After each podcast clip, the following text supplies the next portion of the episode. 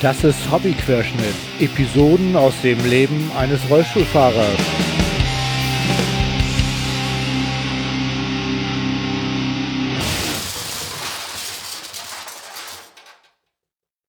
Ahoi zusammen. Das ist Hobbyquerschnitt, Episode 3, äh, 31. Entschuldigung, Zahlendreher. Heute ist der 19.03.2019 und ich bin schon wieder da, weil ich bin so genervt, dass ich sogar einen Podcast aufnehme.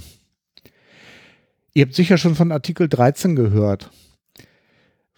Das ist dieses äh, neue Gesetzgebungsverfahren, was die EU zum Urheberrecht ähm, demnächst beschließen wird. Falls ihr euch darüber schon umfassend informiert fühlt, dann ähm, könnt ihr nach der kurzen Einleitung hier gern die Episode skippen. Ich möchte euch nur kurz mitteilen, dass ich richtig sauer bin deswegen und ich meinen Podcast am Aktionstag, dem 21.03. auch für einen Tag vom Netz nehmen werde. Außerdem bin ich am 23.03. hier in Hamburg auch auf einer Demo dabei, die gegen Artikel 13 des neuen Urheberrechts der EU protestieren möchte. Ich bin zwar grundsätzlich total dafür, das Urheberrecht zu schützen, bin ich ja selbst auch Urheber mit diesem Podcast und tatsächlich auch als Musiker vielleicht.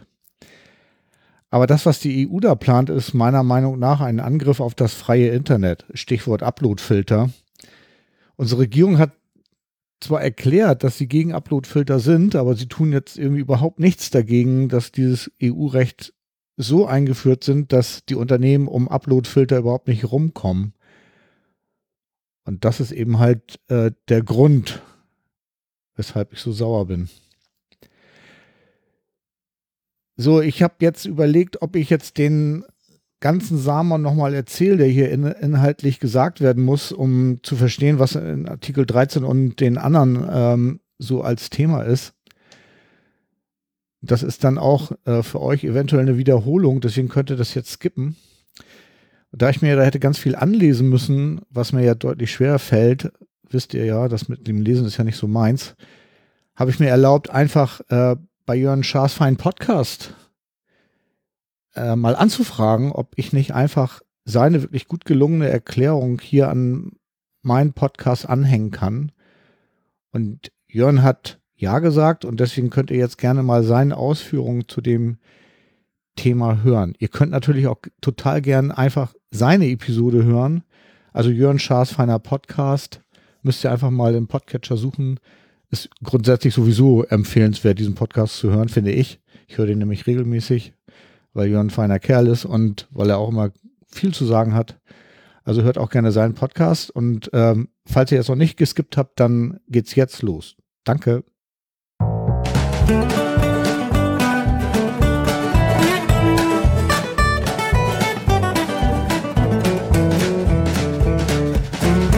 Moin und herzlich willkommen zu einer Zwischenfolge von Jörn Schaas feinem Podcast. Es ist die Episode 224 und ich bin Jörn Schaar. Ihr seid es nicht. Eigentlich hatte ich äh, ja angekündigt, dass es noch einen Moment dauern würde, bis die nächste Episode erscheinen würde, aber das hier ist wichtig. Wir müssen nämlich reden über die Urheberrechtsreform der EU-Kommission und des EU-Parlaments und des ganzen Apparats, der da dranhängt. Ähm, ihr habt es mutmaßlich in den sozialen Medien mitbekommen, dass dort gerade etwas passiert. Und zwar ähm, geht es um die Artikel 11, 12 und 13 ähm, des EU-Urheberrechts. Das sollte diese Geschichte so durchgehen, dann auch in nationales Recht umgesetzt werden muss und das wäre ziemlich blöd. Insbesondere der Artikel 13 ist schwierig, weil ähm, es dabei um Plattformen geht und die Inhalte, die Nutzer auf diese Plattformen hochladen. In erster Linie denken die EU-Politiker dabei wahrscheinlich an Facebook und YouTube und so weiter und alles, was Google macht. Aber da sind möglicherweise auch noch ein paar andere Sachen von betroffen. Ähm, denn es ist nicht so ganz klar, äh, wie eine Plattform definiert ist. Ähm, naja, und es geht im Wesentlichen darum, dass verhindert werden soll, dass urheberrechtlich geschütztes Material von Leuten, die eben nicht diese Urheber sind, irgendwo hochgeladen und verbreitet wird. Das ist an und für sich gar kein so doofer Gedanke, das gab's aber auch schon vorher. Was jetzt mit dieser Verschärfung passiert, ist, dass nicht mehr derjenige haftbar gemacht werden soll, der das Ganze hochlädt, sondern gleichzeitig auch noch die Plattform, über die das Ganze dann verbreitet werden soll. Das heißt, wenn ich ein Video nehme, das ich aus einer, aus einem Film herausgerippt habe, keine Ahnung, sagen wir irgendeinen High-Film, und ich lade diese Szene bei YouTube hoch, dann muss YouTube dafür sorgen, dass es nicht weiter verbreitet wird, weil sonst sowohl ich verklagt werden kann, als auch eben YouTube. Und das kannst du auf ungefähr alle Plattformen erweitern, die dir einfallen. Und möglicherweise gilt das eben auch für irgendwelche Podcast-Hoster. Und dann? Eigentlich mache ich ja hier nichts Verbotenes. Ich, ich bin selber Urheber an dieser Stelle. Ich produziere diverse Podcasts und lade die ins Internet hoch. Und über die Lizenzen, unter denen diese Podcasts stehen, erlaube ich auch anderen mit diesem Material zu arbeiten und das zu verbreiten. Das auch wieder hochzuladen, in anderen Kontexten beispielsweise. Und das Problem an dieser ganzen Geschichte ist jetzt diese Filterregel. Also es, es ist ja so, ne? die, die Befürworter sagen ja immer, äh, Upload-Filter stehen nicht zur Debatte, stehen nicht im Text, aber das, was sie, was sie erwarten, was, was gemacht werden soll, das geht nur, wenn du die Uploads filterst. Sprich, wenn also äh, die Plattform, auf die etwas hochgeladen wird, genau nachgucken, was ist das, was hier hochgeladen wird und verstößt das irgendwo gegen Urheberrecht. Ein prominentes Beispiel ist eine Jugendgruppe gewesen. Ich, ach, ich weiß es gar nicht mehr, wo die herkamen, was die gemacht haben. Ähm, ziemlich coole Aktion jedenfalls. Sie haben ein Video produziert und waren damit, ich glaube, bei RTL zu Gast. In irgendeiner Sendung von RTL. Und wurden da interviewt. Und natürlich wurde auch der Clip gezeigt, den die produziert haben. Und RTL stellt eben einzelne Beiträge online bei YouTube und anderen Videoplattformen und sagt dann, hallo YouTube, nur dass ihr es wisst, wir haben hier einen Clip hochgeladen, alles was da drin stattfindet, liegt bei uns. Copyright-mäßig unser. Haben wir alles geklärt, das gehört uns. Und das führte dazu, dass die Jugendlichen, die dieses Video gemacht haben, auf einmal abgemahnt wurden von YouTube, weil sie einen Urheberrechtsverstoß begangen haben.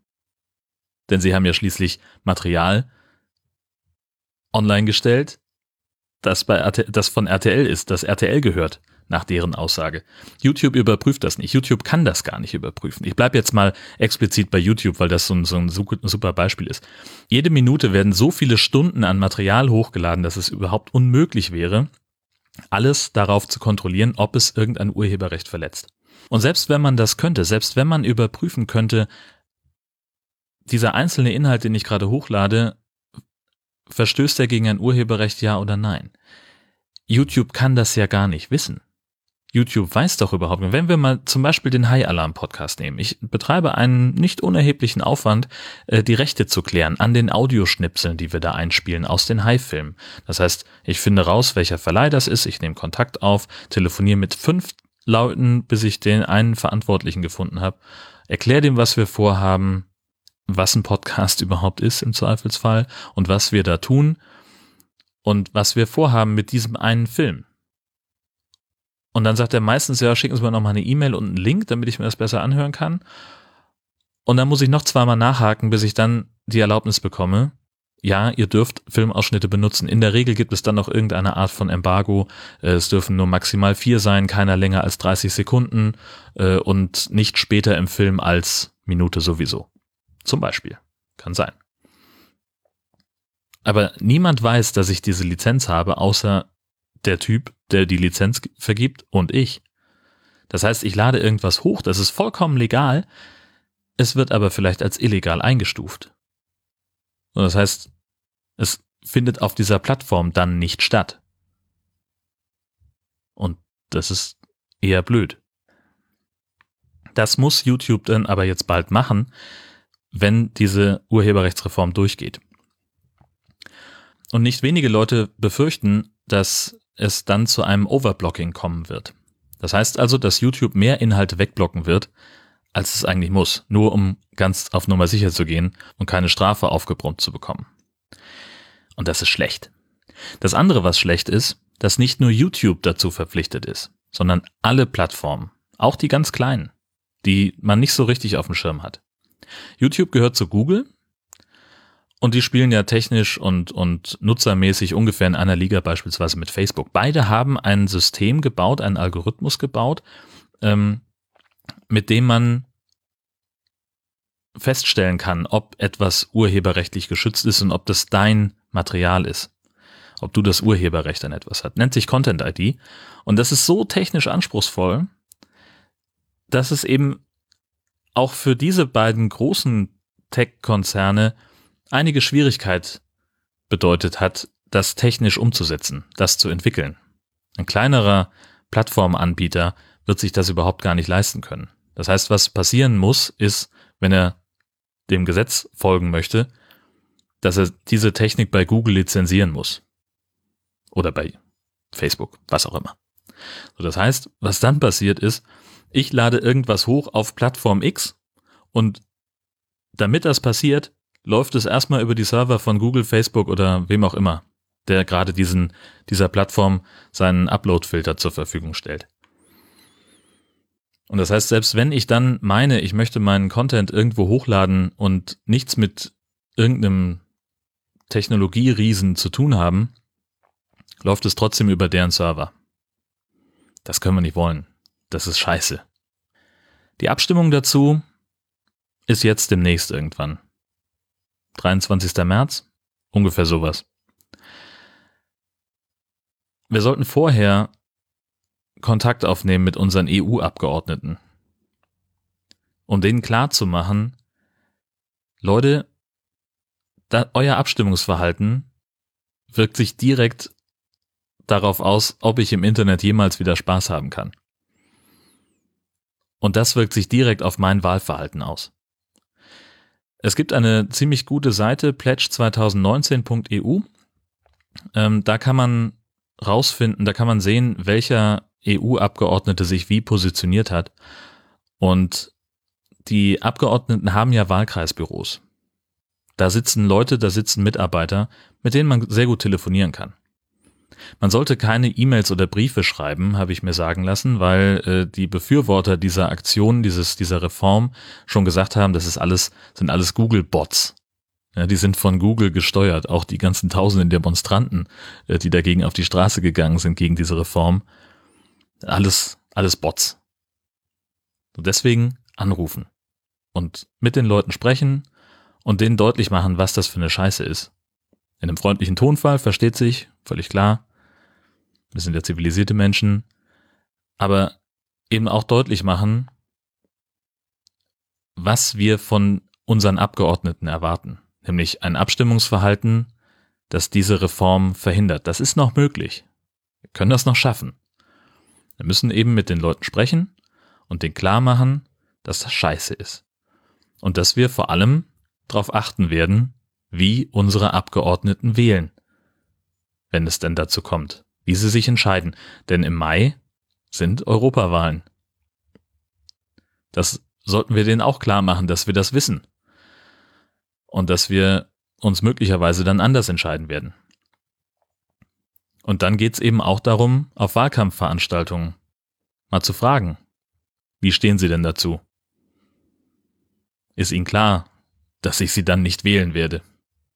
Und die ganzen tausend, die auf die Straße gehen, vielleicht auch nicht. Das sollten wir mit denen besprechen. Ähm, ich kann da nur zu ermuntern, mal die Nummer rauszusuchen von euren EU-Abgeordneten, ich habe schon von einigen Leuten gehört, die genau das gemacht haben und die äh, sehr positiv darüber sprechen, weil das wohl ganz angenehme Gespräche waren. Ich werde das demnächst auch tun und ich werde dann im nächsten Podcast davon berichten. So, nun wisst ihr hoffentlich Bescheid. Ich sage ganz, ganz herzlichen Dank, äh, dass ich die Episode von Jörn so benutzen durfte. Ich habe ein ganz klein bisschen das Ende abgekürzt, weil er da noch was Privates erzählt hat, was hier nicht hingehört. Aber ihr könnt ja dann, wenn ihr das noch hören möchtet, gerne sein Podcast abonnieren und hören. Also, das war der Ausschnitt aus Jörn Schaas feiner Podcast. Geht alle schön demonstrieren, so wie ich. Und ähm, ja, wir kriegen das schon hin mit Artikel 13, ne? Das wird. Alles klar. Dann äh, bleibt mir nur noch zu sagen Tschüss und immer schön groovy bleiben.